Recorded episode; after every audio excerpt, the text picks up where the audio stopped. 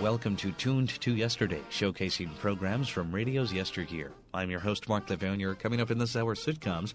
Later on, we hear the very talented Parker Fennelly as Mr. Feathers, but right now it's Eve Varden starring as our Miss Brooks in this comedy broadcast from CBS heard on the 11th of September, 1949. Our Miss Brooks, starring Eve Arden.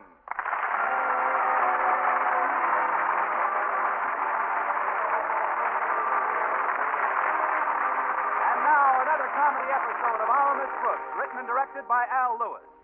Many teachers returning from their vacations, well tanned and rested, are looking forward to resuming their duties tomorrow morning. But our Miss Brooks, who spent most of her vacation time teaching English at Madison High Summer School, doesn't share their enthusiasm for getting back into harness. No, I've been wearing the thing so long, I'm saddle sore. of course, when summer school ended in August, I did make up my mind to get a complete change of scenery. So I took the money I received, added it to my savings from the regular school term, and by careful budgeting, was able to spend three glorious weeks in the furnished room I rent all year round. But last Thursday morning at breakfast, my landlady, Mrs. Davis, and I were discussing my plans for a Friday picnic But why must the picnic be tomorrow, Connie? Why not Saturday or Sunday? because, Mrs. Davis, tomorrow is the last weekday I'll have off until Thanksgiving. And if our beloved principal could get away with it, he'd change that to a Sunday. Oh, Mr. Conklin isn't that bad, Connie. He likes a good time as well as the next fellow. He likes a good time better than the next fellow. But if the next fellow happens to be a teacher, Mr. Conklin will stop having a good time to give the teacher who's having a good time a bad time. From a song by Rudy Valley. Oh. Is uh, Mr. Boynton taking you to the picnic, Connie? Yes, Mrs. Davis. I accepted my invitation on the phone last night. It'll be good to see Madison's bashful biologist again. He just got back from a three week vacation, you know. Who will all is going on this picnic, Connie? Hmm, Harriet Conklin and Walter Denton all. it was really Walter's idea. The poor kid can't spend any time with Harriet without Mr. Conklin constantly barking at him. Mr. Conklin isn't very fond of Walter, is he? Oh, it's not that Mr. Conklin isn't fond of Walter. He hates him. but it ought to be a nice outing for all of us. Oh, that's the door, isn't it? No, that's the bell. The door makes more of a creaking sound. Oh. well, I'll answer it. I need the exercise. If you want me, I'll be in the backyard, Connie. I've got to prune the big tree. Why, it's Mr. Boynton. Come in. Good morning, Miss Brooks. I brought this basket over for the picnic tomorrow. Do you think it's big enough for us? I don't know, but it might be fun trying it on. oh, you mean for sandwiches? Well, it seems sort of small, but the basket can wait. I want to know all about your vacation where you went, what you did. Well, I I just went up to Eagle Springs, had a beautiful cabin, did a little fishing, played some golf and tennis. I did a little rowing, too, and at night they had a campfire where we broiled or barbecued steaks. And after that, there was usually a movie or some entertainment at the casino. That's all there was to it. You should have asked for your money back. did you do any dancing at the casino, Mr. Boynton? Dancing? Yes, I I did dance a little. Oh, With whom? I, uh, I, I didn't dance with anyone, just just by myself. You know, I'd get off in a. Well, I'd get off in a dark corner of the casino and sort of waltz around in time to the music. It's nice that way. If you get bored, you can always cut in on yourself. uh, tell me, how was your trip back to town? Oh, very pleasant, although the train was quite crowded. Guess who came into town on the same train with me? Who? I'll take a guess. Edgar Bergen and Charlie McCarthy. No. Charlie McCarthy alone. No, Miss Brooks. No, it was Wallace T. Hewitt. It was? Yes, ma'am. Wallace T. Hewitt himself? That's right. Gosh! Who's Wallace T. Hewitt? surprised at you, Miss Brooks. I thought every teacher knew the chairman of the State Board of Education. Oh, it was that Wallace T. Hewitt. Did you ask him for a raise, Mr. Boynton? Oh, I know you're joking, Miss Brooks. I didn't speak to Mr. Hewitt at all. As soon as we landed in the depot, he was surrounded by reporters. Well, he's a power in educational circles in this state. It was all I could do to get a glimpse of him. What does he look like?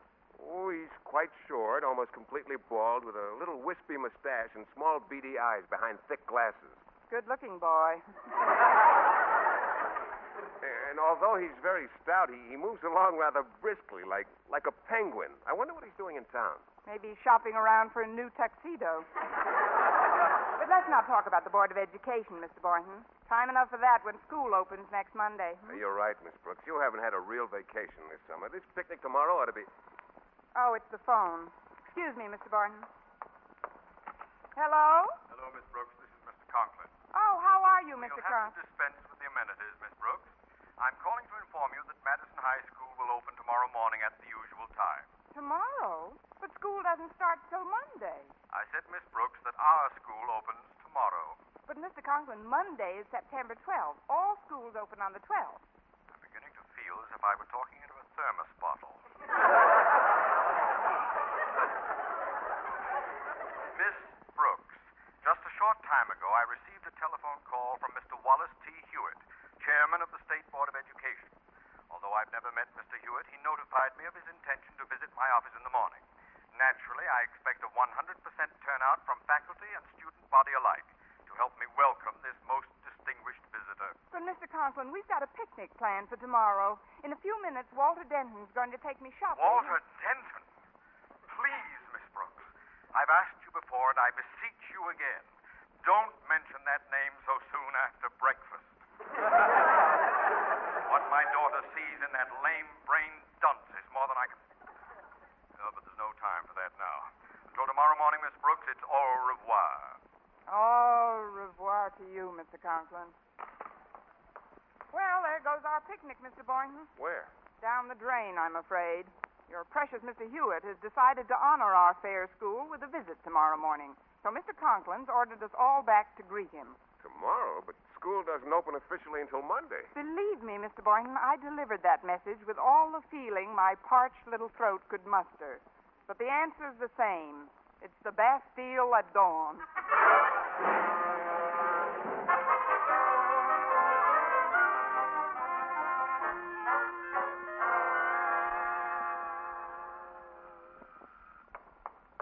Coming. Well, it can't be Walter Denton. Why not? Hiya, Miss Brooks. I just saw Mr. Boynton on the corner. I know. He just left. Walter, I've got some sterling news for you. Your news will have to wait, Miss Brooks. I've got the bulletin of all time. Oh, you have? Sure, listen to this. You know how Mr. Conklin hates me.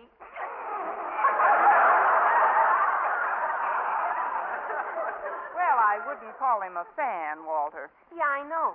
But even so, when he hears about anybody having a good time, even me, he sometimes tries to muscle in. So, I thought up a way to keep him from ruining our picnic tomorrow if he decides to horn in at the last minute. Uh, but, Walter, about tomorrow. Yeah, please, Miss Brooks, let me finish.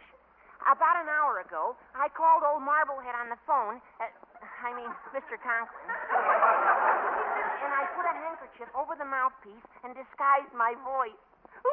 oh, you should have been there, Miss Brooks. It was a riot. Oh, what did you say, Walter? I said, get a load of this, Miss Brooks. I said, hello, Conklin. And he said, yes, this is Osgood Conklin. Who is this? And then I said, look, this will kill you, Miss Brooks. Well, let's not make it such a slow death. Who did you say it was? I said, Conklin, this is Wallace T. Hewitt. Wallace T. Oh, no. yeah. And then I said, I'm inspecting some of the schools in this area, and I'll expect to see you in your office. it's at 9 o'clock tomorrow morning. and then while he was falling all over himself to be nice to me, I hung up. Well, is that a rib or is that a rib? That, Walter, is the greatest rib that's been pulled since Adam was a bachelor.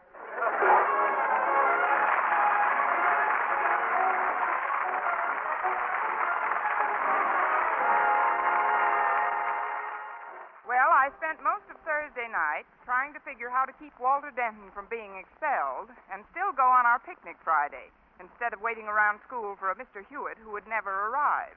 About four in the morning, an idea was born, and a thoroughbred infant it was, out of desperation by panic. A half hour before school was due to convene, found me heading for Marty's Malt Shop, a student hangout across the street from Madison. As I entered, I noticed Stretch Snodgrass, known to his chums as Athlete's Foot of the Brain, seated at a table by himself. Good morning, Stretch. Am I intruding? Well, Oh, no, Miss Brooks. You don't look no different to me than you always do. Thank you, I think. Mind if I sit down and have a cup of coffee? Not at all. Here, I'll take this off the seat for you. It's my football. Yes, I know. That's the only thing you've passed all year. but, Stretch, there's something you've just got to understand. Yeah, there must be something. Now I'm not so sure. but it seems that a very dear mutual friend of ours engineered a rather foolish prank yesterday. And if the facts ever leak out, he'll be expelled from Madison. You and I, Stretch, hold his scholastic future in our hands. Now, how good are you at keeping a secret? Oh, I'm very good, Miss Brooks. Like yesterday when my pal Walter Denton imitated Mr. Hewitt's voice on the phone and told old Marblehead that. Oh, Mr. Conklin, he better hightail it over to school today. After Walter done it, he made me promise to keep it a secret. So that's why I won't tell nobody. Not a word Oh, of it. Not a word of what, Stretch? Well, Pal Walter told. Oh, no, you don't. You can't trick me into spilling anything. you couldn't beat it out of me with a rubber hose. Stout fella. But Stretch, the entire faculty and student body have to be in school this morning only because Walter imitated Mr. Hewitt's voice on the phone and told old Marblehead, uh, Mr. Conklin, to hightail it over to school today. Gosh, how did you know that, Miss Brooks? There must have been a leak. But I've got an idea that can get us all out of here. Now, will you help me, Stretch? Sure, Miss Brooks. What can I do? Well, you can see to it that Mr. Hewitt arrives nice and early so we can all leave the same way. But I don't know Mr. Hewitt. And Mr. Conklin doesn't either. Now, listen closely, Stretch. You know the little park right across from the school library Library? where all the books are kept? Books? It's on the way to the football field. Oh, that little park. Sure, I know where that is. There's always a bunch of old Delericks sitting around there.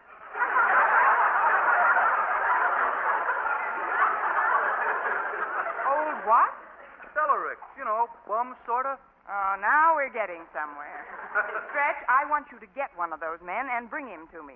But be sure you get a fat one with glasses who has a little mustache. Mr. Conklin might have seen a picture of Mr. Hewitt somewhere. Well, that shouldn't be too tough. A lot of them look like that. But, Miss Brooks, supposing he don't want to come? He's got to come. Tell him he'll be helping a human being in distress. Tell him anything, but bring him directly to me. Well, I don't get him, Miss Brooks. Why A should... quiet stretch. Harriet Conklin's coming over. Now, whatever you do, don't mention a word of this. Good morning, Miss Brooks. Well, shut Stretch's mouth if it isn't Harriet Conklin.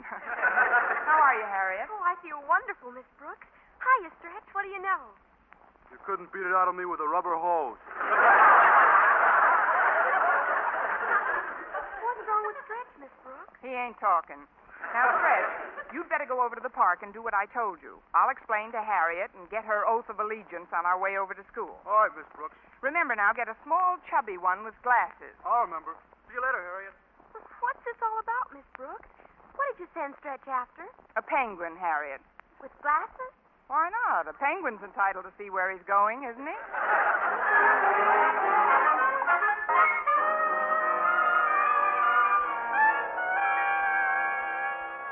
I don't understand this. Boy, of all the people in the park, why did you have to pick on me? Because you were so nice and round. I mean, like I told you, mister, it's a matter of helping out a human being. Besides, you wasn't doing nothing in the park. I wasn't doing nothing. Who teaches you English, boy? Miss Brooks. Well, there she is waiting on the steps. I'll introduce her to you in a minute. Well, what's your name? My name is Hewitt. Wallace T. Hewitt, chairman of the State Board of Education. Chairman of the... Uh, excuse me a minute. Where are you going? I better go back to the park and get another one. Nonsense. You've aroused my curiosity now, and I'm going to see this thing through. Hello, Stretch. Miss Brooks, this is Mr. Hewitt. Oh, it certainly is. Oh, he's perfect, Stretch.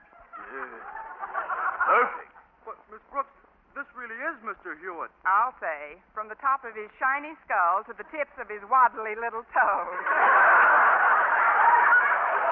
Now, see here, young woman, I demand to know what this is all about. First, I'm sitting in the park reading, The Uh, want ads can wait, Chubby. I've got a job for you.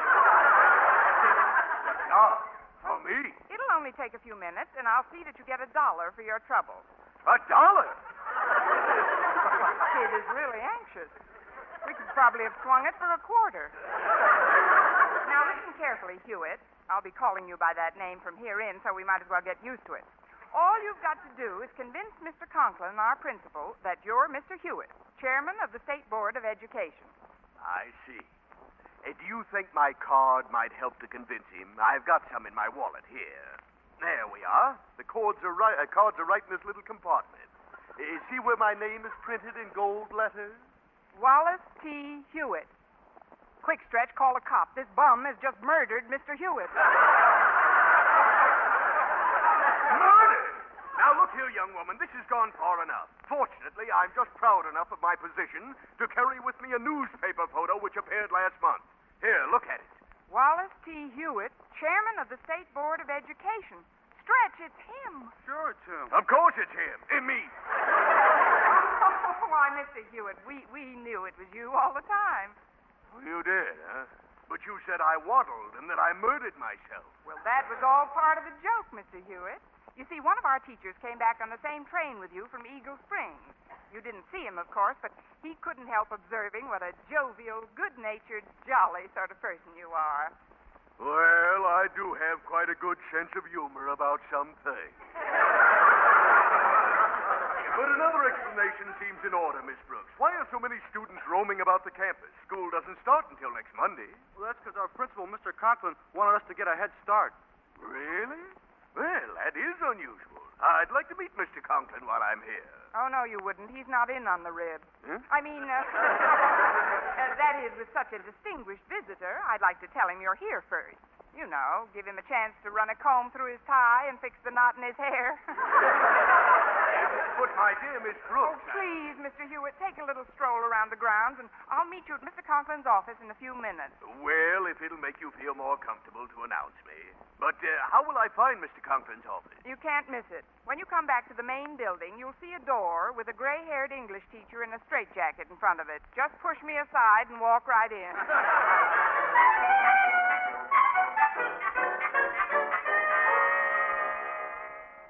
Daddy told me he'd be right over here giving the athletic field a last minute check. Have you seen him, Walter? No, Harriet, but he might be in the gym. Gosh, I'm nervous as a kitten. If your dad finds out we're hiring a hobo to impersonate Mr. Hewitt, we'll be boiled in oil.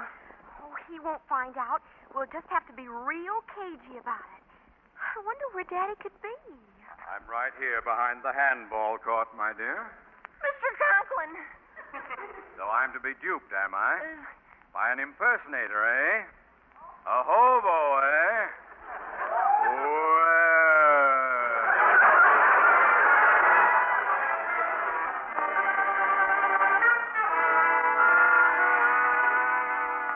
But, Miss Brooks, I don't understand. Why am I sitting behind Mr. Conklin's desk? Because, Mr. Boynton, with the real Mr. Hewitt on our hands, we've got to have a fake Mr. Conklin.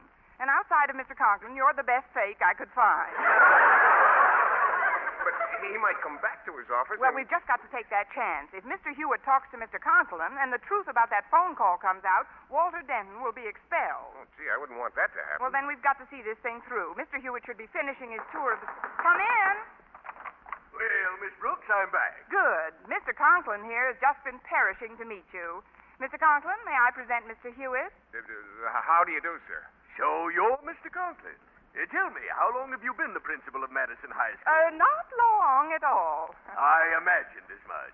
You're a very young man to be holding this high office, Mr. Conklin.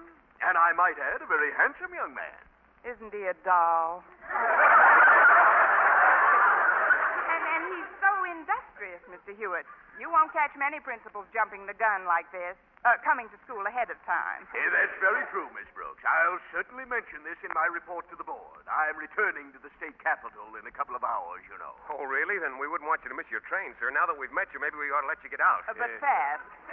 I'll show you the shortcut to the bus line if you'll just follow me out this door. And we go. Going somewhere, Miss Brooks? Not me. I'm rooted to the spot. Good. And this, I presume, is Mr. Hewitt? That's right. Mr. Wallace T. Hewitt? Yes. Chairman of the State Board of Education? That is correct. Get out of this office, you hobo! hobo!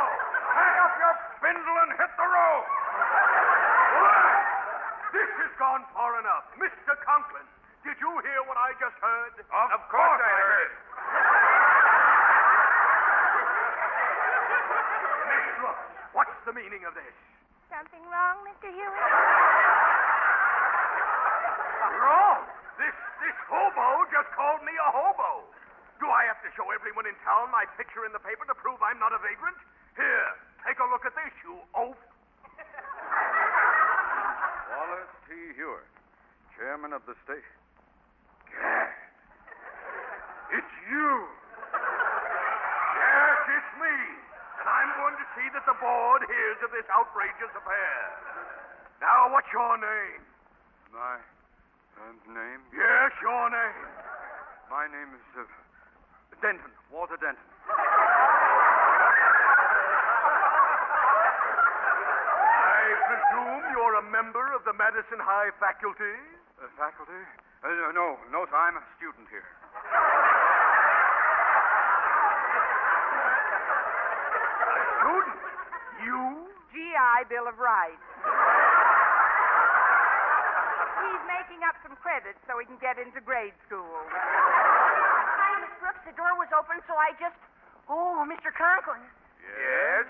Uh, uh, uh, this is Mr. Hewitt, Mr. Wallace T. Hewitt. It's no use. The jig's up, Miss Brooks. Mr. Conklin knows he's just a hobo. Again, hobo. What is your name, young man? Me? Uh, uh, tha- that's my pal, Mr. Hewitt, one of my dearest buddies here at school, uh, uh, Stretch Snodgrass. Shake hands with Mr. Hewitt, Stretch. Stretch? Somebody mentioned my name? Not yet, but we will in a minute. Mr. Hewitt, this is the boy who asked you to join us while you were sitting in the park. Meet Philip Boynton. Yeah, I don't think I'm quite following the goings on here today, but I've just got to make that train. Let me tell you one thing, though, Mr. Conklin. Yes? Will you please stop butting in, Denton? Sorry, Mr. Mr. Hewitt.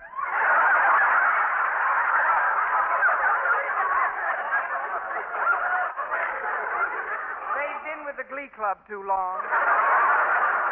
I just want you to know that in spite of my sense of humor, I consider this incident a grievous insult to a man in my position, and I'm going to take action immediately. But, Mr. Hewitt, what action are you going to take? I'm going to see to it that a certain Walter Denton is expelled from this school. Expelled? Expelled? Expelled. Boy, I'm glad I'm not in their shoes. Young woman, as the instigator of this degrading practical joke, you shall be as severely penalized as the state board permits, and I shall take great pleasure in recommending your immediate suspension without pay. Now, Miss Brooks, what do you say to that? Well, Miss Brooks? Miss Brooks? Who's Miss Brooks? What? Well, if you're not Miss Brooks, then who are you? Mr. Hewitt, shake hands with Sam, the janitor.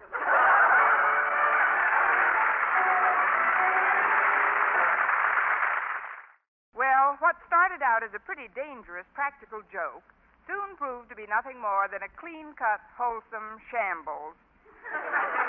but by mass pleading and a pint of quickly generated tears, we finally prevailed upon Mr. Hewitt to suspend sentence, and at long last we were off on our picnic. In less than an hour, Mr. Boynton had driven us about 30 miles from town. Well, it took us a little while, but we can still have some fun. Sure we can. It's a beautiful day, and the ride's just swell. Don't you think so, Miss Brooks? I certainly do, Walter. Your car drives beautifully, Mr. Boynton. So much smoother than mine. Oh, thanks, Miss Brooks. But you know something? I can't help wishing we had taken my car instead. Why, Miss Brooks? Because that's where I left the picnic basket. Next week, tune into another Our Miss Brooks show brought to you by Mustard Cream Shampoo for soft, glamorous, caressable hair and Colgate Dental Cream to clean your breath while you clean your teeth and help stop tooth decay. Our Miss Brooks on Tuned to Yesterday, one of the most listened to sitcoms during its golden era, that CBS broadcast from September 11th, 1949. It's an hour of sitcoms on Tuned to Yesterday. I'm your host, Mark Levonier. And now a short run series with only two broadcasts that have survived the test of time. It's an episode of Mr. Feathers. On the air from November of 1949 through August of 1950 on the Mutual Broadcasting System, actor Parker Fennelly, who is best known for his characterizations on The Fred Allen Show, including that of Titus Moody, is the star next in this mutual broadcast from November 23, 1949. Parker Fenley as Mr. Feathers.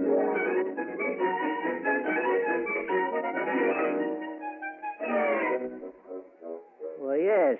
It seems to me there's just two kinds of people in the world the people that go around helping other people and the other people. Mr. Feathers does unto others.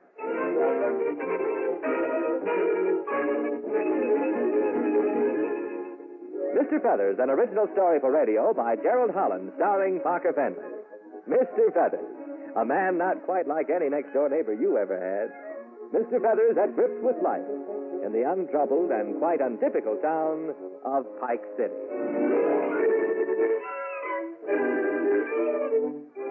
Since the Pike City Pharmacy opens its doors at 8 o'clock in the morning and does not close them again until 10 at night, Jasper Gowdy, the proprietor, has an arrangement with Mr. Feathers, his chief clerk and apothecary. Now, under this arrangement, Mr. Feathers opens up the store every other week. Then Jasper himself takes over this early morning chore for a similar period. Yes, it's an arrangement which Mr. Feathers likes very much, on the ground that it lends added variety to a life Mr. Feathers considers to be already full. Well, this happens to be Mr. Feathers' late week, and so we find him dawdling over a late breakfast and listening to one of his favorite radio programs. Oh, that poor woman, what she's been through. She's still money. Now, now, Mrs. Foxhunter, you've got to pull yourself together. There's nothing for you to cry about now. Oh, these are tears of happiness, Mr. Goodboy. I'm crying for joy. There, there. Thanks to you, Mr. Goodboy. My husband will not die in the electric chair after all, but will be reunited with his little family in time for Thanksgiving dinner. Yes, the governor himself gave me his word on that. The new evidence I dug up proves beyond all doubt that your husband did not murder the mysterious stranger, Horace Dodd. Who did kill Horace Dodd, Mr. Goodboy? Why, some man he wronged years ago killed Mr. Dodd. Is that so? Oh, Mr. Goodboy, I, I think you must be the kindest, wisest man in all the world. Well, I don't know about that. All I know is that I try to help others as much as I can. It's the only real happiness a man can find in this world. I'm glad I was able to help you, Mrs. Foxhunter. And now, if you'll excuse me, there's a widow lady due to be evicted. and I aim to save her little homestead on my way to lunch. Good day, ma'am. Oh, good day, Mr. Goodboy. And bless you, sir.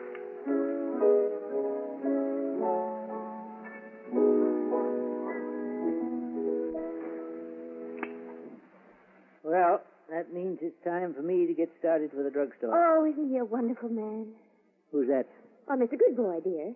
You know the way he's always helping other people. Oh, yes, yes. Well, he's certainly been hitting it up here lately. Hmm? I don't believe he's cut a head of hair at his barber shop in the past month. You know, dear, I believe Mr. Goodboy is absolutely right when he says that the only real happiness lies in helping other folks. Why, I wouldn't take issue with him on that, no. You know, I just wonder if we do enough for other folks.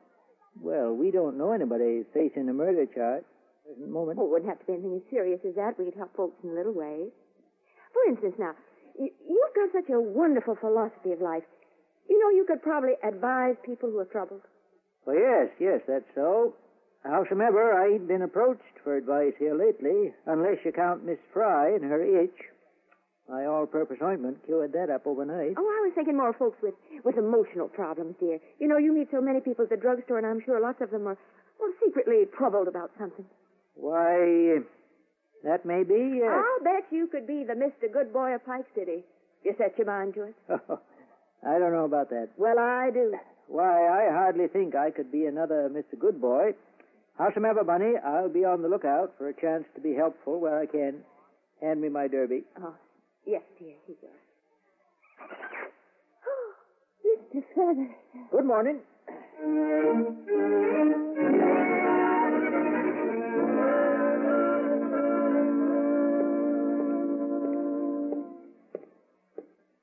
The Mr. Good Boy of Pike City.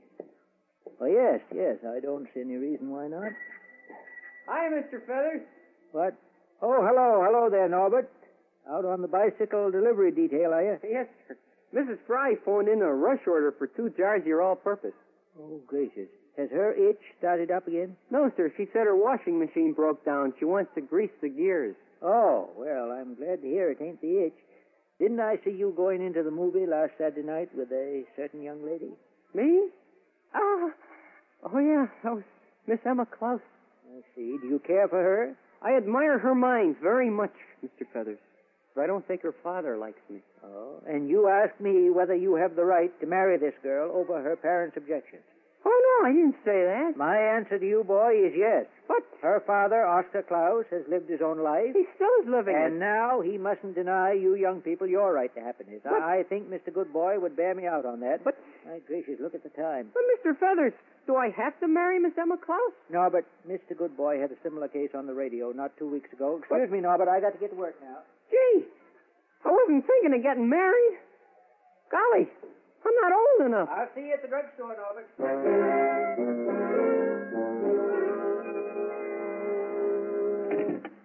Pike City Pharmacy, Mr. Gotti speaking. May I speak to Mr. Corbett, please? Yeah, who's that? I'd like to speak to Mr. Corbett, please. There's no Mr. Corbett here. Is this the Pike City Pharmacy? Yes, yes. Well, then, will you please connect me with the floor manager, Mr. Norbert Corbett? Norbert Corbett. Who said he was floor manager? Mr. Corbett himself said so. Is that so? Will you tell Mr. Corbett himself that he's a delivery boy around here, and it won't be that long if he don't come. Will you please take a message for Mr. Corbett? Yeah, oh, all right. What's the message?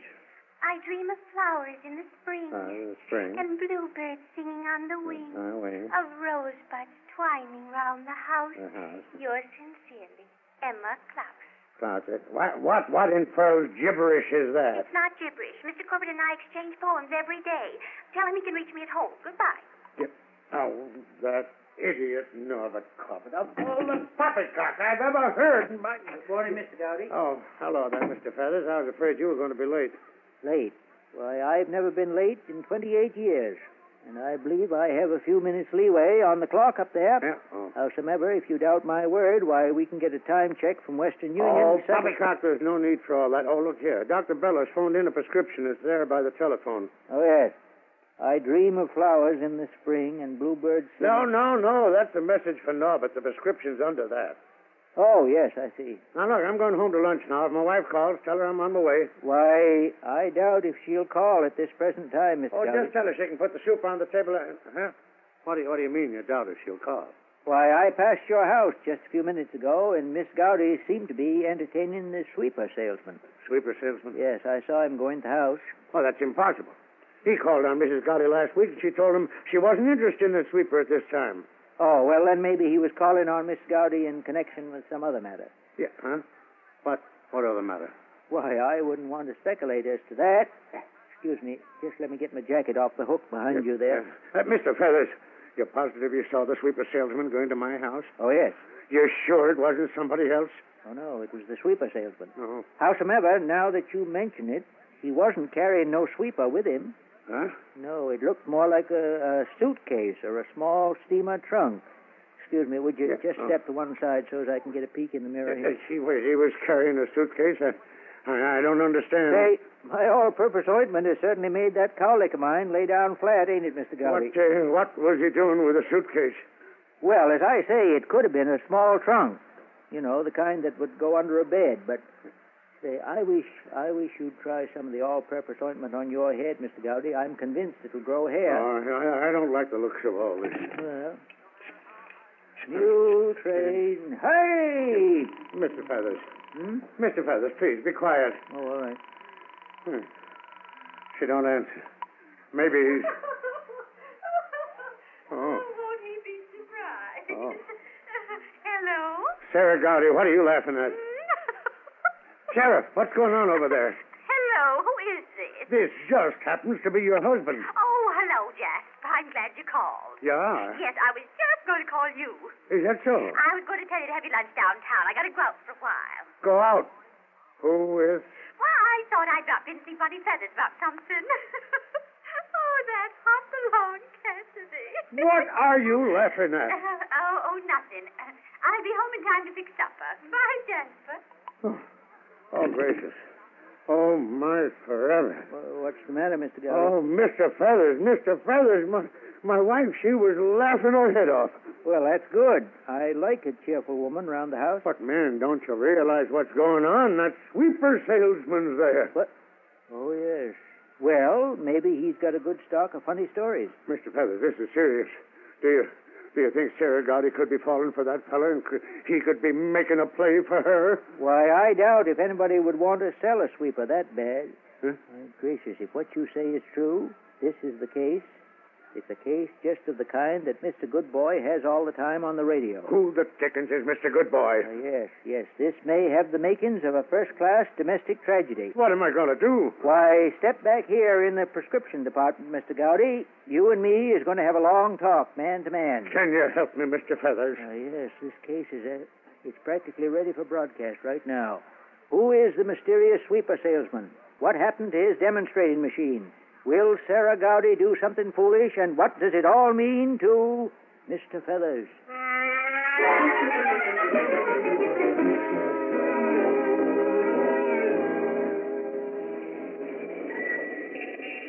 Mr. Corbett! Mr. Corbett! Oh, hello, Miss Klaus. Could I speak to you for a minute, Mr. Corbett? Why, certainly, Miss Klaus. Ah, I was just thinking about you. Were you really? Oh, you're a wonderful bicycle rider, Mr. Corbett. Yeah, think so? Oh, I certainly do. Well, I like to ride. When I'm riding along, I feel, I feel, uh, free. Oh, I know what you mean, Mr. Corbett. Yeah. Somehow I think you do understand. Did you get my message at the drugstore, Mr. Corbett? You know, I didn't. Aren't you working today? Oh, I suppose I must. One carries on, you know. I haven't felt like working today. I felt just like riding around. I wanted to think. I understand. I get that feeling often. Too bad you don't have a bicycle. Yes. Oh, I wrote you a poem, Mr. Corbett. Oh, you did? I was expecting one from you. Remember our agreement that we'd exchange a few lines of poetry each day? I haven't forgotten. I, I've been working on something. Oh. It's not quite right yet, though. oh, please tell me what you've written so far. Well, it's pretty rough. I gotta polish it oh, up. I don't mind. Well, I start out saying, baseball park, the wail of a train whistle after dark, Ah, the tolling bell in the church's steeple, the wind and the rain and the little people, the river racing out to the sea. This is what Pike City means to me. oh. That's as far as I got. It's beautiful. I've never heard anything like it. Thank you.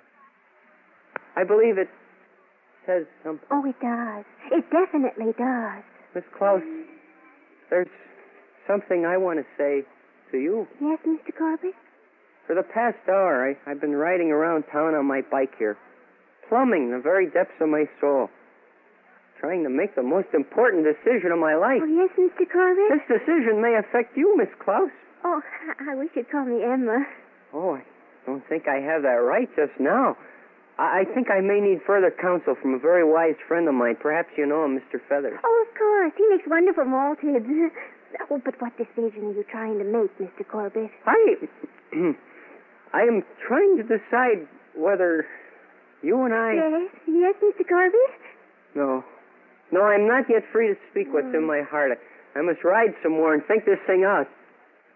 I may call you a little later, Miss Klaus. Farewell. Farewell, well, Mr. Corbett. I'll be at home all evening.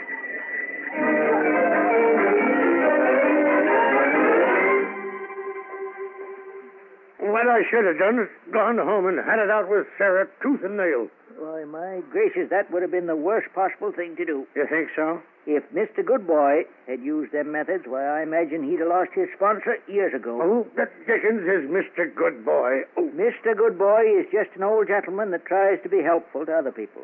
I'm I'm following his rules of conduct in your case, Mr. Gowdy. Then will you tell me how, why you have to rub your doggone all-purpose ointment into my scalp? Yes, I'll be glad to, sir. Now just sit back in the chair, if you will. Yes. One more jar ought to do the trick. Do what trick? Why, grow hair on your bald head. That's what trick. I don't want hair. I want my wife to come to her senses. Yes, I know. Of course you do. And that's exactly what I'm trying to bring about. Well, I don't follow you, Mr. Feathers. All right, sir, I'll explain.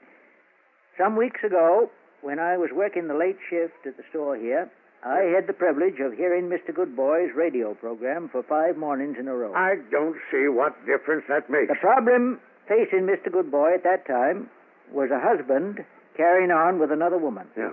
He was a mortician, she was a lady embalmer. Now, that poor wife she come to Mr. Goodboy and laid her cards right on the table. Yes, yes. What'll I do, Mr. Goodboy, she says. Should I hire a private detective? In other words, a private eye. Should I have it out with my husband, tooth and nail? Yeah, that's what I think I should do. Or, or she says, should I pretend not to notice what's going on under my very nose? And what did Mr. Goodboy advise? He advised that wife to take no notice of the hijinks in the morgue. On the contrary, he said for her to start acting gay and carefree, to get herself a home permanent wave set, to manicure her nails, and in general to doll herself up like a circus horse. Yes, yes, and what happened? Why, just what Mr. Goodboy expected would happen. The husband woke up to the fact that his wife was dressed to the to the eyebrows, and he fell in love with her all over again. Did the lady embalmer make trouble for him? Oh, she didn't dare. Mr. Goodboy had the goods on her. No. Yes. He'd been lying on a nearby slab pretending to be a corpse and had enough evidence to run her right out of town. Gee, that was a pretty cute trick. Oh, yes. Well, all his tricks are cute.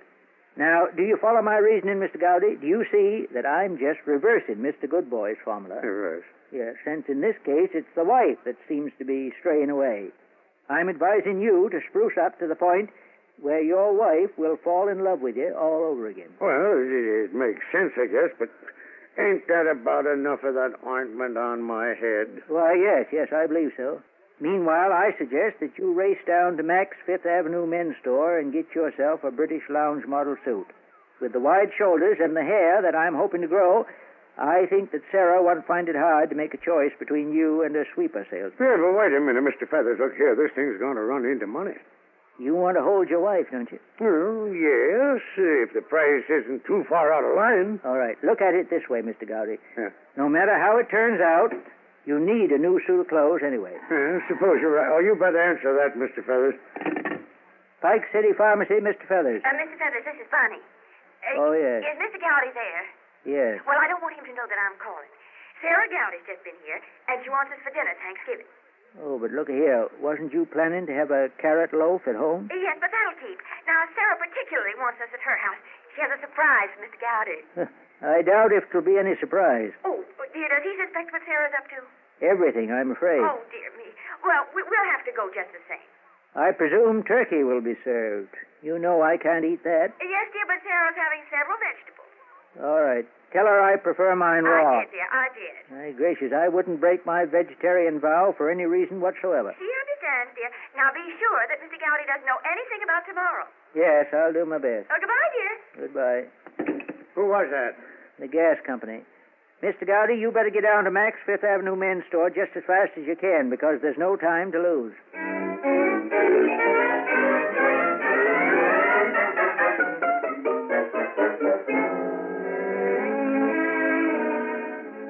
Oh, is it a beautiful day for Thanksgiving, dear? Why, I ain't looked out as yet. I'm having a little trouble with this bow tie here. Then I- let me help you there. I seem to be a little bit nervous. How do I look? You look wonderful, dear. Except maybe a little bit tired. Uh, I don't wonder at that. Gracious, I tossed and turned most of the night. Oh, I'm so sorry. There's more to this business of helping other people than I suspected. Now, now I know what Mr. Goodboy is up against on the radio. Dear, I just don't understand just how you're helping Mr. Gowdy. No, well, you'll understand after we get to his house for dinner. Oh, my gracious, look at the time. We're due at Jasper Gowdy's house right now.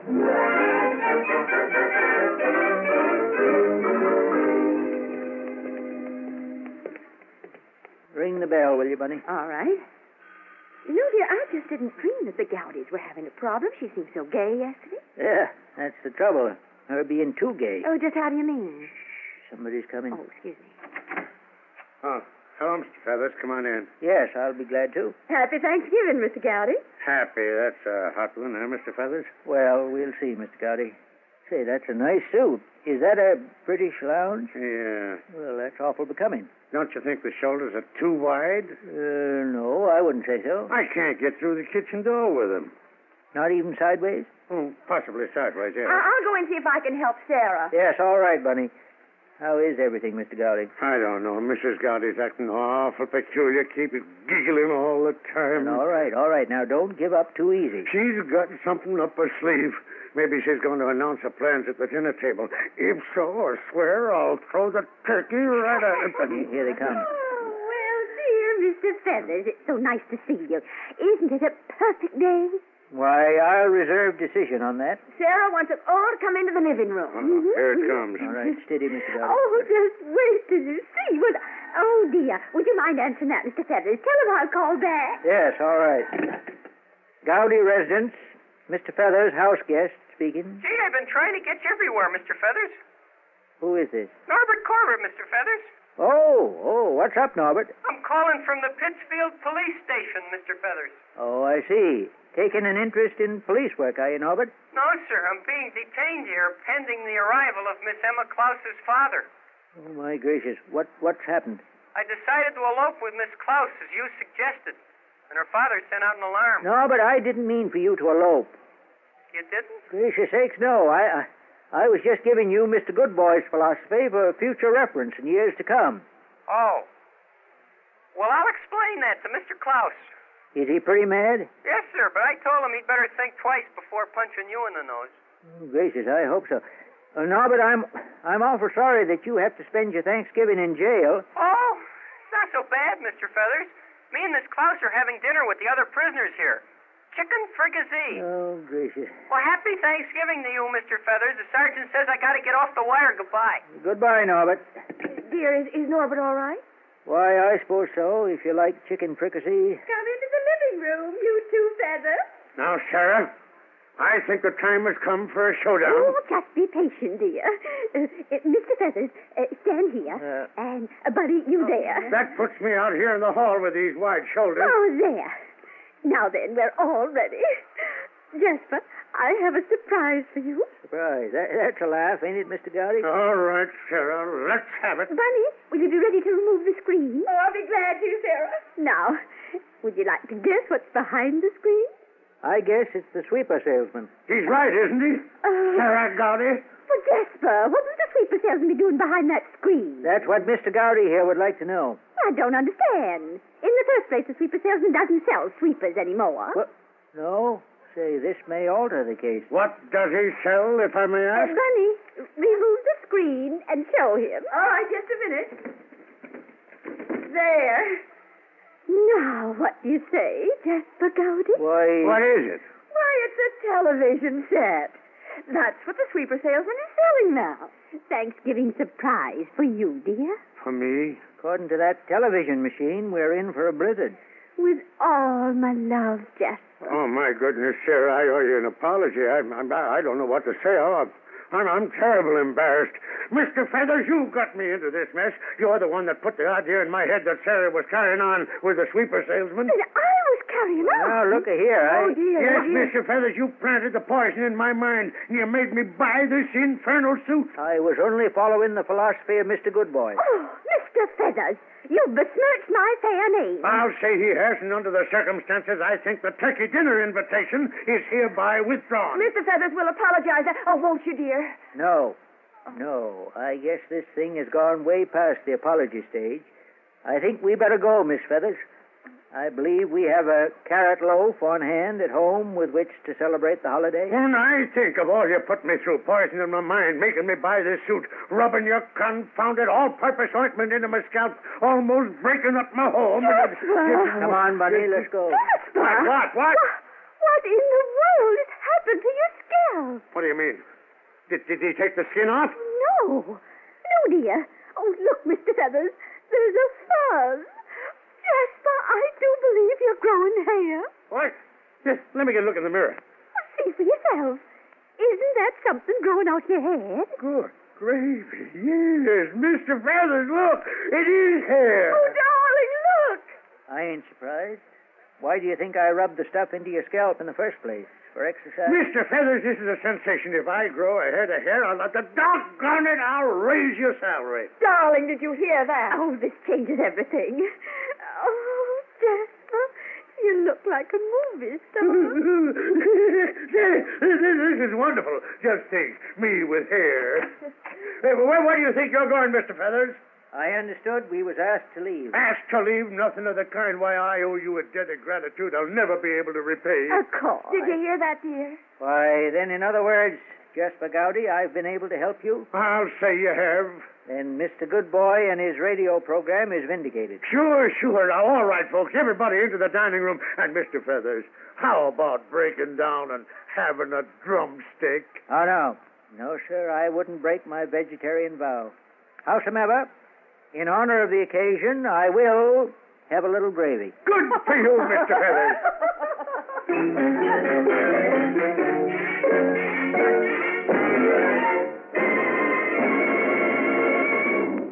You've been visiting with Mr. Feathers, an original story for radio written by Gerald Holland and starring Parker Fenley. Mr. Feathers, untuned to yesterday, a rare broadcast from what has survived from the series from November 23, 1949. And that wraps up this hour of sitcoms on Tuned to Yesterday. Be sure to be with us next time for more great programs from the golden age of radio. Until our next hour together, I'm Mark Levanier. Thanks for listening.